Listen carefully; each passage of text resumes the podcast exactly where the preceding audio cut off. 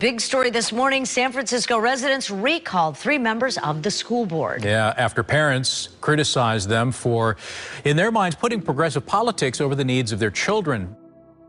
While the Biden White House waits nervously to see if Russia invades Ukraine, perhaps in the next few days, the biggest political story this week that took place was as local as it gets in San Francisco, where voters, by an overwhelming margin, recalled three school board members. Why? Incompetence and frustration, to be sure, over the board's decision to keep public schools shut down all last year over COVID, even as schools elsewhere were opening. But perhaps even more, the recall vote was a rejection of the board members' progressive woke agenda. In the name of racial justice, the board was moving to rename schools, even those named after Abraham Lincoln and George Washington. It had ended merit based admission to one of the city's elite high schools because it led to too many Asian American students and not enough African Americans and Hispanics getting in. That vote has been seen as a wake up call for Democrats, who, in the eyes of some, have too often embraced a progressive agenda that has alienated voters across the political spectrum. We'll talk to Washington Post columnist Matt Bai on why the woke agenda has alienated him and what the radical drift of both political parties could mean for the country's future on this episode of Skullduggery. I do solemnly swear that I will faithfully execute the office of President of the United States. And will, to the best of my ability, preserve, protect, and defend the Constitution of the United States. So help me God. So help me God. So help me God. So help me God. So help me God. So help me God.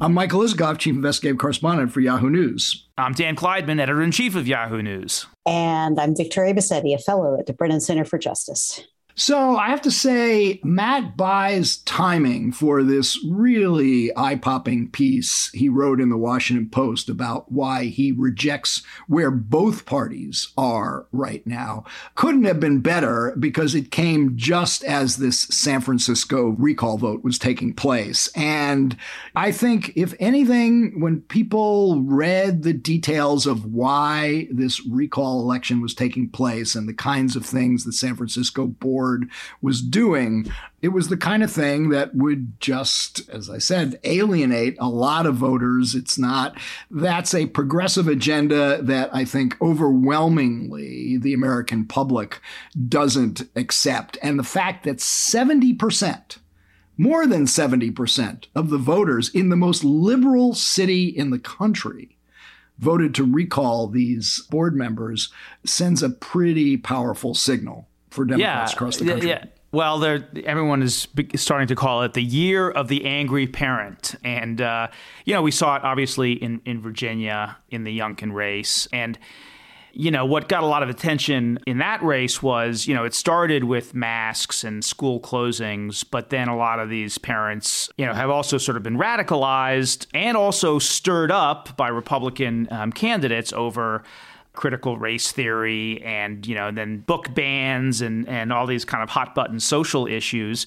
But you're right you know i think it is a, an indicator if so many clearly uh, liberal and progressive voters in san francisco uh, sort of have had enough. And what it, it raises the question as to whether you know they're going to end up voting uh, for democratic candidates. They're not going to leave their party for the most part. But what it does tell you is that you know, a lot of voters in the suburbs, women voters in the suburbs who voted for Biden are not necessarily going to vote for Biden the next time around or vote for Democratic candidates more to the point in, but in it's not just the, the, you know, suburban women, soccer moms, whatever. I mean, this is a vote in the city yeah, yeah, yeah, of but San that's my Francisco. point, Mike. That's exactly what I was saying, which is Uh, the on, you fact guys- you that guys- it's happening there means that it, the political implications for Democrats is with independent or moderate voters in the su- suburbs. They're not going to lose those voters. Honestly, I mean, there's a really substantial chance that everyone is completely overreading the the motivating forces behind this San Francisco election. I mean, it. I, I granted it. It absolutely suits your narrative drive that there's a you know kind of anti wokeism backlash amongst you know suburban moms, but the San Francisco election board elections and recalls are highly particular and highly local. And what was really at issue in San Francisco was just the competence of the San Francisco Election Board and a, an incredible wave of frustration about the way the COVID pandemic has been treated and the way parents are incredibly frustrated about the whole election system as a whole. And then there was a little smidgen of concern about the renaming of schools in where, where San Francisco. Get, where do you get there was just a smidgen of concern about where that? Where do you get where do you the, get the other version? I think the Mike? optics, the optics of them keeping the schools shut where down do you during get the COVID. other version? But you get the version by more than 70% of the voters rejecting the the most radical members of that school board. How they didn't target moderates uh, if there are any on there. They targeted the ones that were most outspoken that were most woke. Mike, you do not you do not have insight into the minds of 70 the 70% of the voters in San Francisco who did this. You don't live in San Francisco, you haven't been following San Francisco board board of election issues. I mean, you're attempting to read something into a local election that you like literally don't know enough about to say. And by the way, it's worth pointing out that we are more than 8 months away from the midterm elections and there are a lot of other issues out there that could end up being as important as what we're seeing right now in, you know, in these you know, in these fights over school uh, I- issues. For example, Roe versus Wade may be overturned. You've got obviously inflation. You've got all sorts of other ish- economic issues that are of concern. a war in Europe voters. about to break out. War, yeah. war in Europe. Uh, so, there, there so it's a that. little early right. to to conclude that this is going to drive politics for the next eight months, but you know, when parents are concerned about the well-being of their children, that's potent in politics, and so it bears watching. All right. Well, before we get to um, Matt Bai, uh, we do have to deal with the uh, Russia issue. Uh, when we taped our last episode on Monday, the predictions are we were going to get an invasion this week, perhaps by Wednesday. That didn't happen. The president just said he now does expect an invasion in the next coming days. And certainly there's pretty alarming reports about the Russians pumping out disinformation about supposed Ukrainian atrocities and attacks that could be used to justify an invasion. But this is pretty high stakes. And, you know, there is the question about the credibility of the White House if Putin ends up not invading. I think they've spoken to this. I think they've said they would rather you know, make these uh, statements based on their intelligence, what they really believe, in an effort to try to keep it from happening, than worry about being criticized for war not actually breaking out. They've been asked this question about their credibility. Tony Blinken, Secretary of State, has been explicit about why they're doing it and why they think this is the right path. You know, listening to Biden speak, where he was once again disclosing all of the you know, kind of uh, the false justifications for why they would invade. You know, this blaming the Ukrainians for the shelling of a kindergarten when actually it was probably Russian backed separatist forces. It felt very much like Biden is trying to position himself for after an invasion so they can very clearly say Russia did this based on a pretext and deception, and so that they can kind of win the information war after an invasion has taken place it does feel like they're kind of wheels within wheels in terms of the way the the kind of the assessment and the communications of the assessments of the situation are going on.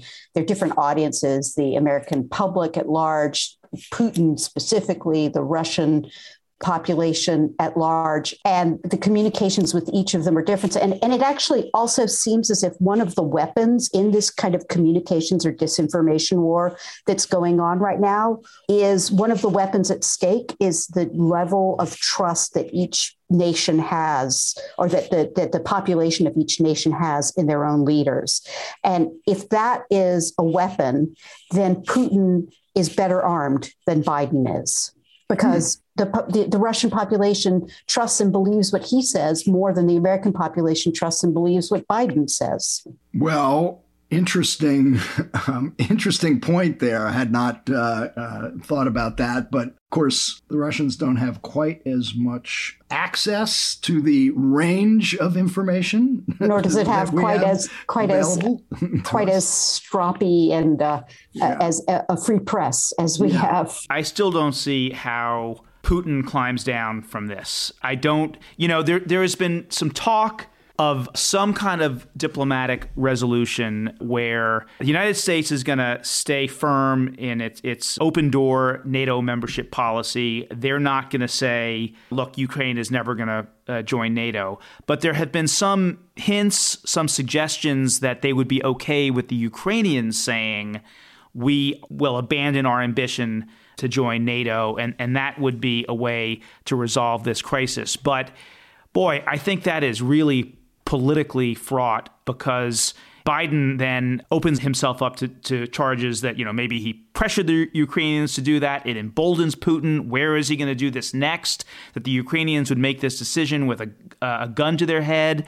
And I just think that that becomes a really a big, big problem. And so I, I, don't see how we get out of this. I just don't see it. Well, you mean we get out of it or Putin gets out of it? You started well, Putin, out saying well, you, you, didn't see Putin, how Putin was But yeah, right. But yeah. Putin. But if Putin can't get out of it, then we're all we're all in it with him. Putin undoubtedly feels like he's got the upper hand. He's got his his uh, his nation and his population generally behind him. He doesn't think that the sanctions or the blowback that we can the sanctions that we can impose upon him are anywhere close to uh, really dangerous. He feels like he probably has the the stronger hand in terms of kind of economic retaliation against us. He's he's more willing to engage in information war and cyber war against us than we are. He just, there's nothing in terms of his arsenal that feels weaker than ours right and, now. And I think actually, you know, probably the most, you know, alarming thing we heard when we did the interview the other day with Dmitry Alperovitch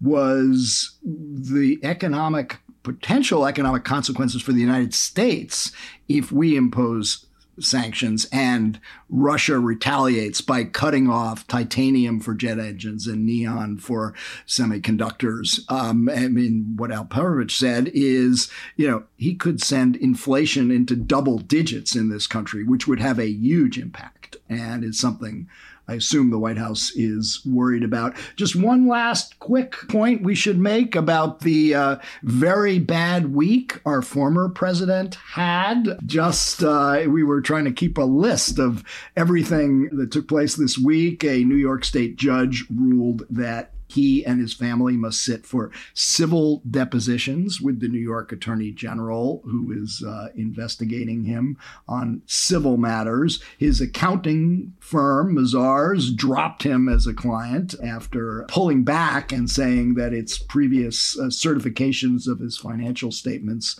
were no longer operative. Uh, the National Archives just wrote a letter to Congress saying that it found classified documents in the material that Trump removed from the White House and took with him to Florida. So that would be a violation of the handling of federal records. And Judge Mehta here in the district just ruled on Friday that a civil suit against Trump and Republican members of Congress who were part of the uh, rally on January 6 could be sued by Democratic members of Congress. So, all in all, on the legal front, it was not a good week for Donald Trump. Yeah, one of the most interesting things about the civil uh, depositions that are about to occur is that Trump has Trump and his family have to know that they're occurring within the context of a parallel criminal investigation.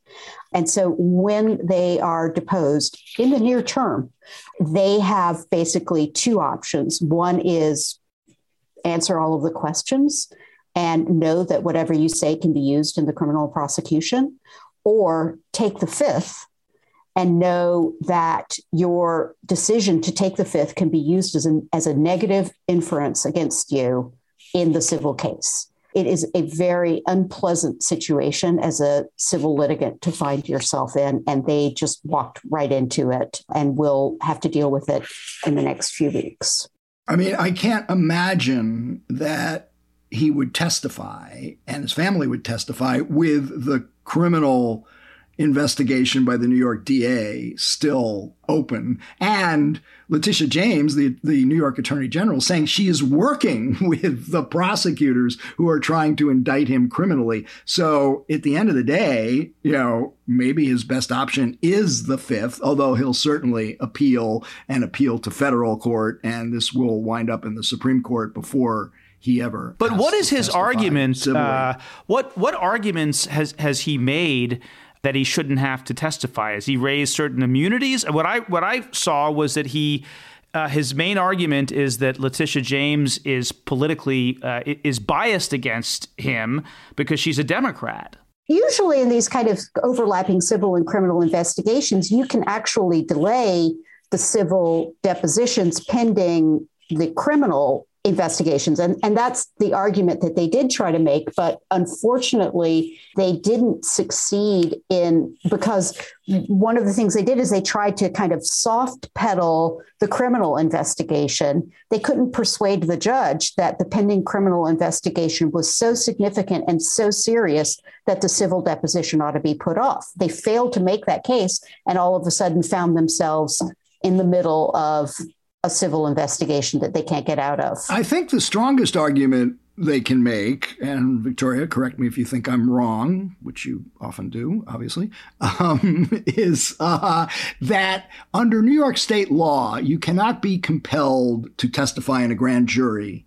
in a criminal inquiry of you, right? So this is, for all intents and purposes, a way of getting around that and using his testimony for a criminal case. And so, you know, they can make the point that this is a, you know, this is a clever yeah. dodge by James to get testimony that could they could they could not otherwise get. And that's exactly what they the point that they failed to make. And having failed to make the yeah first go around, but there's a, a basis yeah. for for, for an appeal. For, uh, yeah. Would she and and it does sound actually reasonable. I mean, would she be able to take like the testimony that she took, she'd be able to present that, or the district attorney would be able to t- take that testimony and put it before the grand jury? Because that does seem a little sketchy. Yeah, so, they, can, they can they can certainly use his his testimony, but they can yeah. use his testimony in any case. All right, we got other things to talk about, and our uh, old friend Matt Bai waiting to join us. So let's get to it.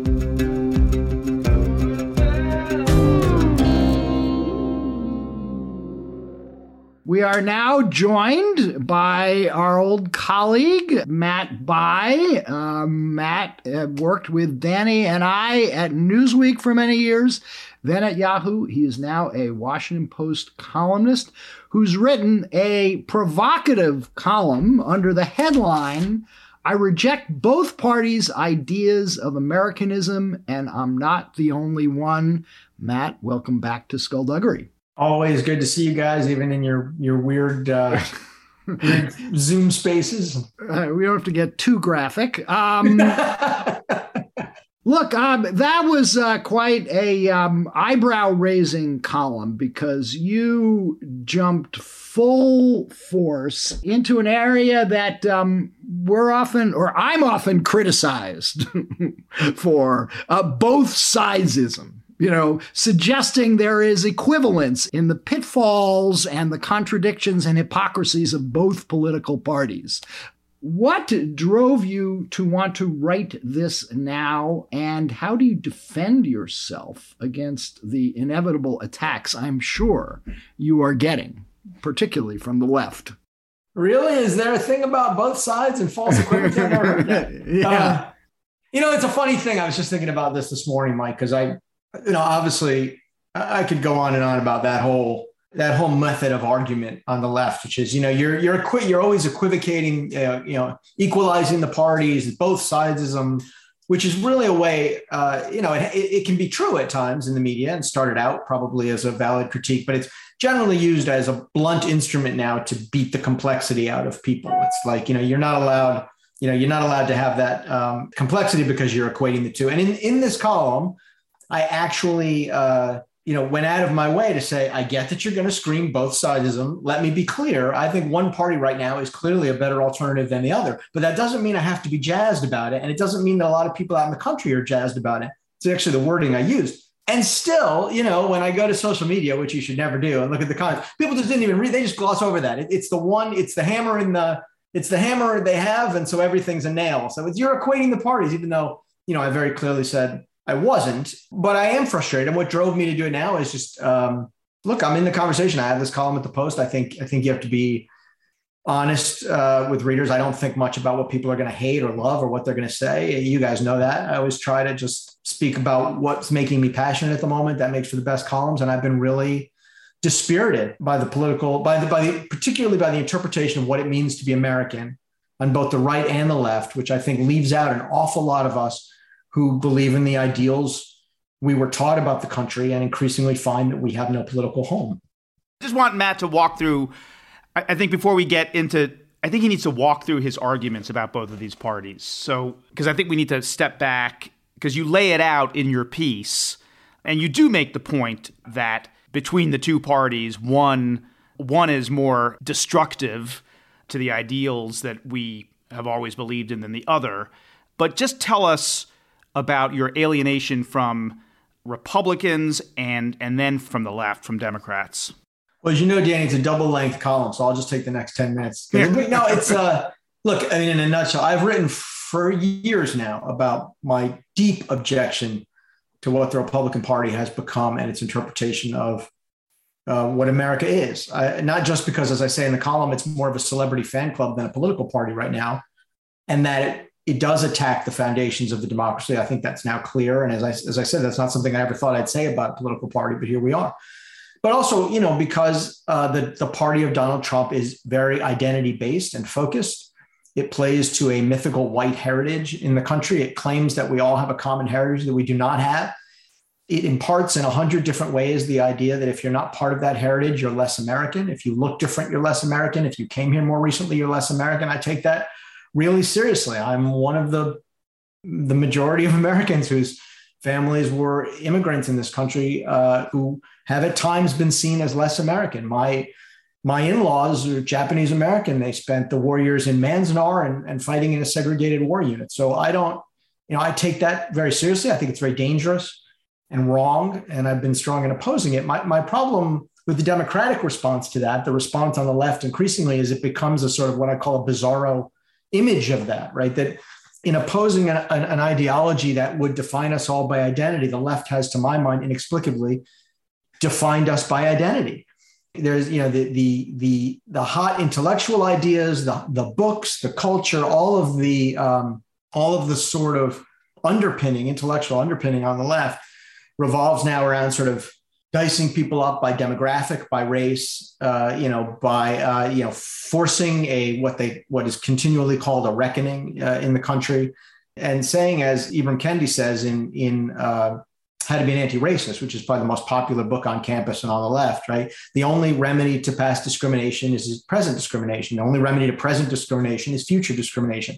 I reject that. I don't think that's the same thing as having policies like affirmative action, which I believe in. I think that's more of uh, that's more of, of the kind of thinking and policy agenda that drove uh, former colonies when they drove out the empires and, and turned their social orders completely on their heads. I think it's dangerous.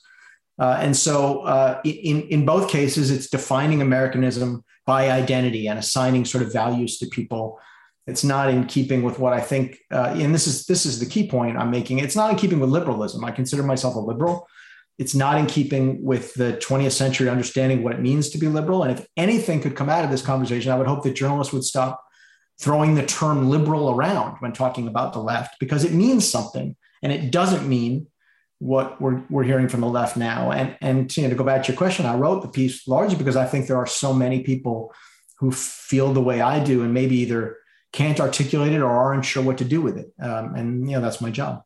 So I just wanted to follow up on this because it, you, on the one hand, you talk a lot about the left, but your column talks about the Democratic Party. So there's they, they are uh, possibly two different things, uh, and the Democratic Party. Uh, you know, you in your column you say that it, it is a party that would grade our worthiness as people on a sliding scale of identity. So I'm just sort of curious of the Democratic legislative priorities that you see today: Build Back Better, infrastructure bill, voting rights bills, healthcare for all. How do you see that party grading our worthiness as people on a sliding scale of identity infecting actual democratic legislative priorities or the party as a whole.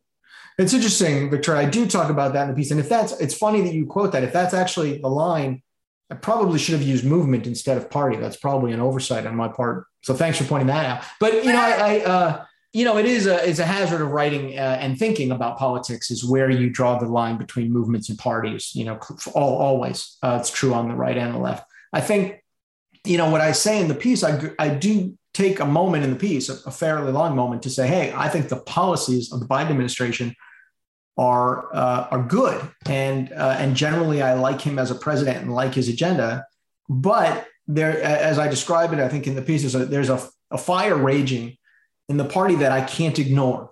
Uh, that uh, there's a drumbeat, a, a chorus, if you will, on the left that is where all the energy is in the party that i think i think clearly is where the most passion is among the activist base that determines uh, a lot of the, the, the the rhetoric and the agenda in Congress uh, and affects the White House. That I I can't. That for me is kind of a deal breaker. It doesn't mean I wouldn't vote Democratic. I'm pretty clear about that. It, it just means for me that would keep me from being a Democrat right now, and I think it's going to have that effect on a lot of Americans, which is the point, because that cultural storm that you see on campus, that you see online, that you see among the the interest groups on the left including a range of, of issues, right? I mean, uh, that people are experiencing in their workplaces if they work for uh, liberal organizations. Uh, there, there I go. I did it. Leftist organizations, let's say. I think I think that atmosphere is is kind of repulsive to a lot of uh, Americans, and and it makes you feel unwelcome. I think you know it's one of the points I make is that not only do I think as a liberal I don't belong in today's Democrat Party driven by that leftist movement, I don't think I'm welcome there. In fact, I think the column makes the reaction to the column makes after this column, there. you definitely won't be welcome. Uh, and this is a, it's an unusually personal piece for me, as you know. I mean, you guys were you've been forced to read a lot of my stuff, you know. I I mean, like, I, I really want, want to push back on this a little bit because I, I, I, sort of feel like if you were to walk into, you know, Chuck Schumer, Nancy Pelosi, you know, Elizabeth Warren, Bernie Sanders offices, you wouldn't find them, you know, kind of uh, judging your worthiness on a sliding scale of identity. And, and so I'm a little bit curious about, you know, I, I, why you say that the Democratic Party isn't comparably dominated by a bunch of, you know, socialists and communists who want to, you know, kind of take over or rework our economic structure and don't pay all that much attention to race identity issues. I think there's ample evidence, Victoria, that a party today, as it exists, a political entity is, is not driven top down we no longer have people sitting in rooms deciding what's going to happen. And again, as I said in the column, the agenda is fine. So I'm not quibbling with the policy agenda, but the, the energy and the, the, the, the sort of cultural revolution engulfing the party really has nothing to do with the top elected officials. And I, I guess the question I was asked, I, I do ask is who's standing up to it? You know, I think there's been plenty of opportunity now for the president, who again I, have always liked and respected, plenty of opportunity for the White House or the Hill leaders to say, you know, this is uh, th- this is not uh, this this is not who we want to be. This is not liberalism. And, and you know, let me just let me just say because because to just to close this point, Victoria, I think there's a little bit of a double standard here, right? Because because Republicans could say the same thing, right? Kevin McCarthy could say, "Where's my radical agenda?" and and you would probably say well where are you standing up and saying donald trump doesn't speak for me and liz cheney can have her her, her say and and and you know this is a vision of america i will not abide the right has taken a pounding and rightfully so over the last several years for acquiescing to a cultural viewpoint that has engulfed the base of their party and following rather than leading and most of that is not reflected in a policy agenda right now because they don't have one so I would say let's apply the same standard to the left. Well, hold on, hold on. But Matt, aren't we seeing a pushback in both parties against what you are describing? On the Republican side, just in the last couple of weeks, Mitch McConnell, Mitt Romney, others, Republicans standing up saying, no, Donald Trump doesn't speak for us. Well, Mitt Romney, Mitt Romney's okay. a lonely voice in that. All right, but there are others. There are other Republican senators who are increasingly speaking up. So you're seeing some pushback. Obviously, Kevin McCarthy, and you know, in the House uh, and in the state houses, we're not. It hasn't gotten there yet. But I'm just saying we're starting to see some of it. And yeah. on the left, San Francisco recall vote. Pretty significant development, I thought. Overwhelmingly, the most liberal city in the country by more than 70% voted to kick out three school board members who fully embraced the kind of woke agenda you're describing. I totally agree, Mike. But let's let's let's let's take those two things apart. On the Republican side, there have been a, there have always been a bunch of lonely voices. I think they deserve a lot of credit. I think history will remember Mitt Romney more kindly for the positions he's taken in the last couple of years than than as a presidential candidate. But I, you know, Mitch McConnell does whatever he thinks the polling dictates is going to keep him in his job. And Republicans, I don't think that's a moral stand. I see very little by way of spine or or answering to history. Can we take moral stands out of a conversation side? about politics? I, I think I'm going to both sides it now and say I don't see a lot of moral stands on either sides. I think both parties are working to advance their political. Uh, I think positions. Liz Cheney Liz yeah. Cheney is taking a moral stand.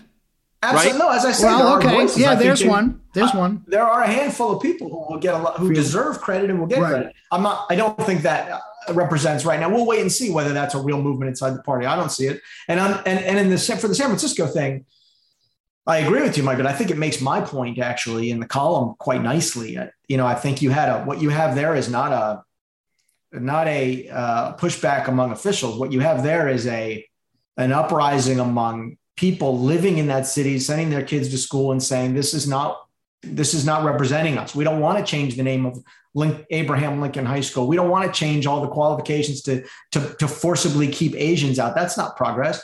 And I think, uh, you know, I, I think that's a preview of what Democrats can expect to see in the midterm elections and going forward. If somebody, namely the president of the United States, doesn't get a handle on this and say, this is not the party we want to become. This is not. And, and let me tell you something. Anybody who spent any time on camp, we, we all know, we can say, well, that's not the Democratic Party. We all know that the intellectual center of leftism in this country are the elite college campuses, right? And and the academics who who populate them. If you've spent any time on a campus in the last couple of years uh, on an elite college campus, you know this is uh, this isn't just ascendant; it's dominant, and it is a very different interpretation of free speech and free debate and sort of the American ideal than we recall from the left of our days. And anybody who says, well, that's a Republican canard, Republican, I, I see, so that's a Republican canard. Where is all this? Where is all this free expression? It's, it's not. Sometimes people say things who you disagree with, and they're right. And they're right about this. So, Matt, I wanted to ask you, you, you know, you're calling for political leaders to stand up to the storm, I think, uh, cultural storm or, or, whatever you called it. But you also say in the comment, you say there's a fire in his party, talking about Biden, that hasn't that he hasn't even tried to control and probably couldn't is- extinguish it if he did. So you don't seem you seem pretty fatalistic about the ability of political leaders to actually change the dynamics here. And let me just before you answer that, I, the, the kind of more cosmic question I have that relates to that is, you know, I always thought that we lived in kind of you know, historical cycles. There's certain forces that drive history in one direction, and then there's then there's a course correction. There's a reaction to that, and lately it, it feels like that doesn't happen anymore. It's just kind of a race to the bottom. And so I wonder how you how you think about that. That's a great question. That's a, it's a really interesting question to ponder, Danny. I mean, it, I, I do feel a little fatalistic right now, but it's not a it's not a permanent fatalism. It's I guess I feel a little I feel like the moment is a bit of a runaway train on all sides. And as I say in the piece, I think there's a vacuum. I think vacuums get filled and change comes. It's an interesting point you raise. You know, do we still have pendulum swings? Except for the crazy pendulum swings every two years, when, right? Or every when, ten when minutes, the, when the electorate yeah. throws everybody yeah. out.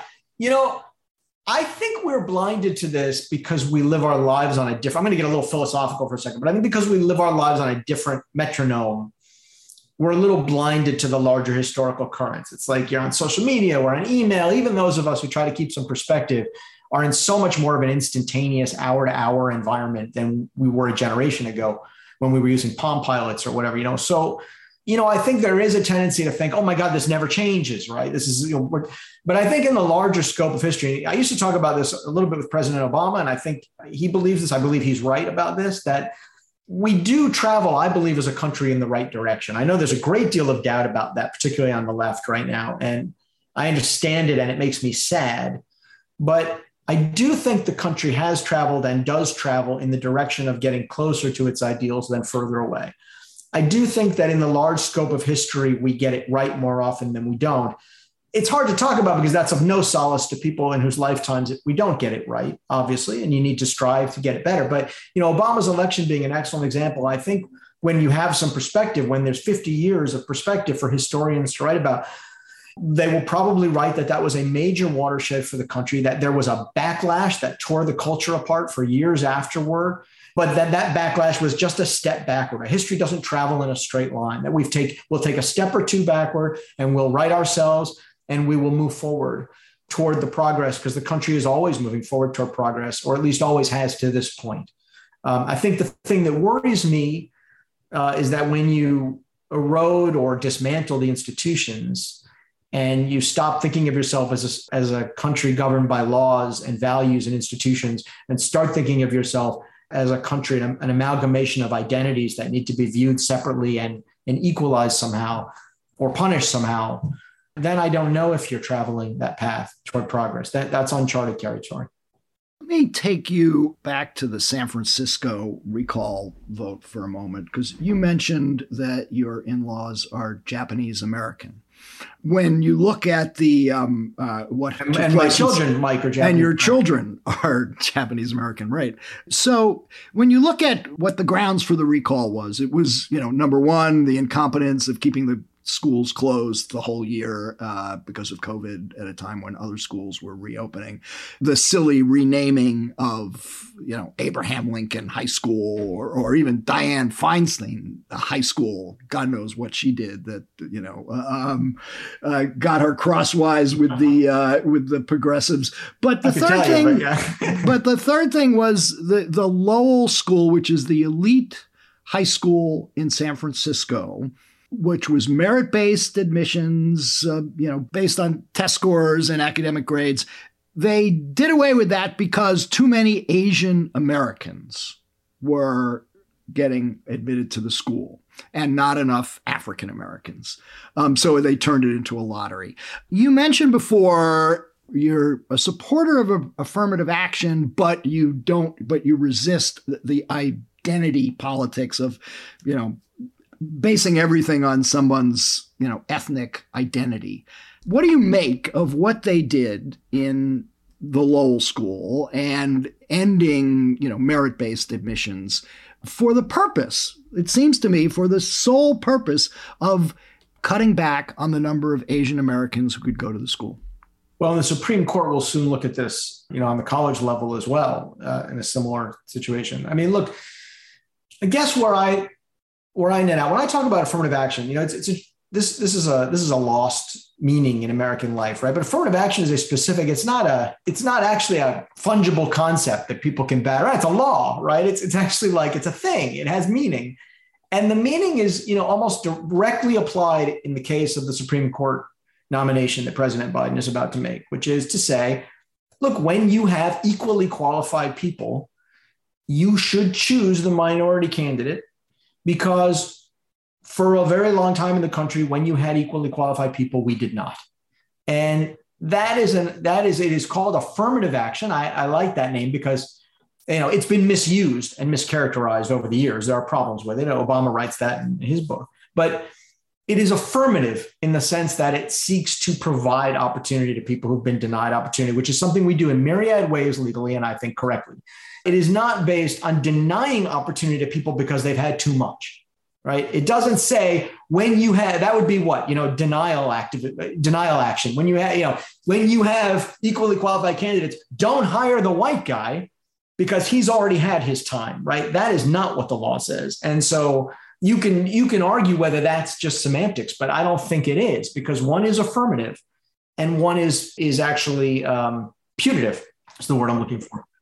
Yeah. So in San Francisco, you know, I think that's what people are reacting to. I, I I'm I, I am not look. I'm I'm I'm liberal. I am and I am for universities and high schools and programs. And you know, we've had this fight in our county as well. I'm f- trying actively to broaden their pool of applicants, to change their percentages to be more representative, to attract and admit uh, candidates who would not have been attracted or admitted generations ago. That's entirely appropriate, and that's what separates me from conservatives who talk about a colorblind society. I don't believe we're we can't we can't be colorblind because to be colorblind is to be blind. But I don't think then you set out to create systems by which you are barring certain ethnicities or races because they've been too successful. That's not American, is that right? And they're no less American, by the way. Asians, you know, newsflash, because they have different appearance or different ethnicity, different heritage, doesn't make them less American. And that's the whole point of all of this, right? That if you buy into the values and the laws of this country and the citizenship, and you you live your life as Bill Clinton said, and you play by the rules, you're an American, and it doesn't matter what you look like or where you came from. And you can't. That is liberalism, and you can't lose sight of that. So I just the intellectual contortions and contradictions on the left over this, I, I, I, just find are so striking. You remember some months ago we had those massage parlor shootings in Atlanta, and Asian Americans were targeted or seemed to be targeted, most for the most part. And there was a hue and cry, this needs to be treated as a hate crime. Asian Americans are a minority, and if you, you know, target them, it's a hate crime. But when it comes to the Lowell school, suddenly, you know, Asian Americans are the enemy. They need to be kicked out of the school. So another minority can be put in. I, I find it a complete contradiction. Well, there's a term now in the language on the left. There's always a new term. You can pretty much set your clock every month. There's a new term, and then there's a new term that's now been banned or changed that you can't use. Somebody used, but now you can't use because if you use it, you're you know you're prejudiced and you no longer can have the credibility in the conversation. And this is a, it frustrates me. It's a way of like trying to control the conversation. We can say woke, but now you said woke and you said it in a critical way. So now the word's been misused and on and on we go.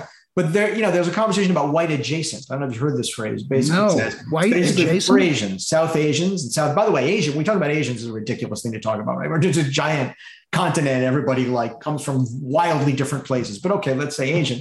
The idea is that you know, as as the quote unquote model minority that Asians have been, that they're basically white. They don't have white privilege because they're not white, but they're white adjacent. They basically have all the privileges of being white Therefore, they should be denied. One of the school board members had said exactly that, and it was yeah. cited as one of the rounds for. Yeah, I mean, and, and what happens is when you start dividing, I think when you start looking at the world this way, everybody gets it's dangerous for everybody because everybody gets their five minutes. I mean, we had the Me Too movement, right, which was all about women and the horrid mistreatment of women in the workplace and in society, and you know, we had a real moment of realization around this in the country that lasted like six months and then we moved on to the riots and the and women had had their moment and now they need to move us. so it's you know when you divide up the populace this way you're not considering the whole right it's like it, it's my favorite f scott fitzgerald quote right the, the, the, the, the test of a first-rate intelligence is, is the ability to hold two opposed ideas in mind at the same time and retain the ability to function these aren't even opposed ideas they're actually related and we still can't keep them in mind at the same time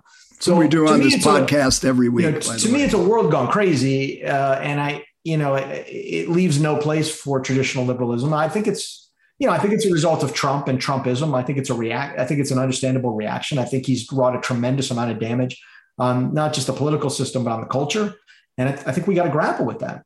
So I, I, just want to press back on something because I, I, may have misheard you, uh, which is it, it, sounded to me like you were saying that the Me Too movement was six months of conversation about the kind of the impact and the the negative of kind of harassment and sexism that predominates women in the workplace. And then it was over and and that the problem with that is is that it wasn't a conversation about society as a whole. Are you basically saying that any sort of conversation that focuses on a particular subgroup is you know anathema to a vision of america as an integrated whole? No of course not. I'm just saying we can balance a bunch of subjects at once right? We not, eh, you know, uh, white, well, white women in this country went from being victims of a unfair culture to Karens in the space of the same year. I mean, we have to be more nuanced than this. I'm saying we can be more inclusive in our thinking, right? It's it's not someone is not always the oppressor or the oppressed every you know we, we we're striving to get something right in this country. We're always striving to get things right. At least that's what liberals have always done is to strive to change and make the country more just and more fair and less uh, and and to to sort of ultimately i assume that you appreciate that i assume that you appreciate that women can be both victims and karens at the same time. And so the fact that both conversations happen doesn't mean that it was like a you know kind of a, a binary switch either one or the other. It's just in the conversation know, it was binary. Yeah. it was it was caricatured in the con of course you know of course nothing's nothing's binary, not in my mind, but uh, there was, uh, you know, there was there was a sort of caricaturing that went on, and and a shift in the conversation that I think just reflects. Um, it just reflects the the sort of the sort of unfocused fury that that you know we go from one furor to the next, from one crisis to the next, instead of thinking about you know where do we want the country to go, and, and can we have a conversation about it without demonizing people. So that that is the seems like the the crux of the problem in a way because if you're on social media, everything is binary. You know, if you go yeah. from you know one outrage to you know a, a, backlash against that outrage to the next backlash, H- how do you kind of recalibrate? How do you get beyond that? I mean, you know, you say in your column, you know, that we shouldn't just throw up our hands. We should we need to rededicate ourselves uh, to the project. Yeah. How does that happen? Sounds great. It's hard to do. Look, I think the first thing we all have to do, all of us particularly, and every, I, I think it's very hard. It's hard for me, and I, I struggle with it, is to understand that we're talking about small groups of people ultimately. If we're talking about people on social media screaming and yelling, if we're talking about activist groups, if we're talking about university professors, if we're talking about people blocking the blocking the border between Canada and the United States, choose your fury. That is not the vast majority of Americans talking. And when you are talking to those groups and engaging in that conversation as a political entity, I don't believe you're speaking to the majority of Americans. Right. Someone said the other, I remember seeing the statistic that actually, you know, there are only 17% of Americans who are on Twitter, but their, vo- but their voices. Surprised it's that high. Yeah, yeah. I mean, look, yeah. when I started out covering politics, you would go, you know, to the VFW hall or you would go to the bar in the, in the town in the Dakotas or wherever you were, and you'd sit. And there was always like a, a, nut at the bar. There was always like some angry guy who had too many at the bar who was more than willing to tell you about politics. He was a Pat Buchanan guy or a Ralph Nader guy or whatever, but you'd go, you know, you'd get the you'd get the full on. It's a focus group. Uh, people who do focus groups will tell you the same thing. There's always somebody in the group who commandeers the conversation. What, what we have now is a very big bar right? Like what we have now is you go on social media and you're still talking to the guy in the bar, except, you know, a, a, couple thousand guys, women in the bar have connected online. And suddenly it feels like you're dealing with some massive movement. You're not. You're still dealing with people. I have to remind myself of this all the time. You go on Twitter and I can't believe that person said that. I'm going to answer back. And the person has like 250 followers. I'm like, wait a minute, this is the guy in the bar. so, you know, the, the, the bar had 100 people, you know, so, so we, we have to first be sophisticated uh, in a way, and maybe our kids will be more sophisticated than we were as, you know, quote unquote digital natives, but being more sophisticated about the kind of conversation that's happening around us is not reflective of the conversation in the country. And I have always, and I continue to try to think when I write about these things, where my audience is and they're not on twitter they're you know they're out there living lives with kids in parts of the country uh, that I visit but but don't live in. And I, I understand that to many people in my business and in, uh, in many other businesses, it can feel, particularly in this environment where we're so obviously polarized, it can feel like a massive movement. It feels exactly the way everybody you know feels exactly the way you do. And social media represents the massive movement in the country. It doesn't. If it did, we wouldn't have incumbent parties being tossed out every two years. And what the public is continually telling both political parties is yeah, we're going to keep throwing you out of power until you start speaking to the broad, to the vast center of the American, the American society. And, and every time they think that they've won on some mandate that's non-existent. Matt, before we let you go, I want to remind our listeners that when you're not writing cosmic political philosophy as you've done here, uh, you're still just basically, or have always been, a political reporter. And so I want to ask you you know, this is a, uh, a midterm election year, a lot of expectations about what's going to happen in November, but it strikes me that there's just a huge political issue looming really large for the day after election day, because then the pressure is going to be on on the Democratic side. Is Biden going to run again? If if he is, is he going to let us know? If he's not, we got to know right away because there's a lot of people out there that want that that want to run for the office. You've known Biden for years, as you have pointed out. So, is he going to run again? Is he going to let us know right after the November election what he's going to do? And um, if he doesn't, What happens? It's a really big deal. I mean, look, he hasn't talked to me in a long time. I don't, I don't know. I don't, I certainly don't know his thinking. I've certainly talked to people who do. Look, my sense of it sitting here today is that the president has not made a decision and a firm decision, but believes he will run again and maybe wants to run again. I think the vast majority of people who are senior around him think it is unlikely that he will. Um, you can make of that what you will. Why? Why that? Just why? Why they feel that way? But I think it's you know I, I think it's self evident that that he is older now. That uh, it's a, it's a, that he was uh, you know fortunate perhaps to run a campaign in the environment that he did, and that you know uh, there there's an expectation in much of the party that he is a one term president. If he is a one term president, I agree with you. I think he needs to tell people as quickly as he can after the midterms. Uh, and it may may depend on the midterms. He may want to longer time if it isn't if it's a disastrous midterm. He may you know that may be the, the moment for him to make that clear. But and then do you think uh, it's a but, wide open primary? I think it is. You know, I think it's tricky. Uh, I think obviously when you have an incumbent vice president and an incumbent vice president who represents a lot of progress, a lot of firsts, there is going to be a little bit of trepidation for candidates to challenge her if if that field is open. But uh, I think the results of her own presidential campaign last time around and the issues she's had with rightly or, or not with public perception during her vice presidency would lead you to think there will be a, a bunch of people to challenge. You know, you know, in some ways, the bigger danger for the party, as we've seen in a, in uh, we saw particularly on the Republican side and, and almost on the Democratic side last time around, is, is too many people challenge. Right? I don't know that you want a wide open primary. I think the math gets very hard to predict and can lead to a lot of strange outcomes when you uh, when you have 15 candidates in a field.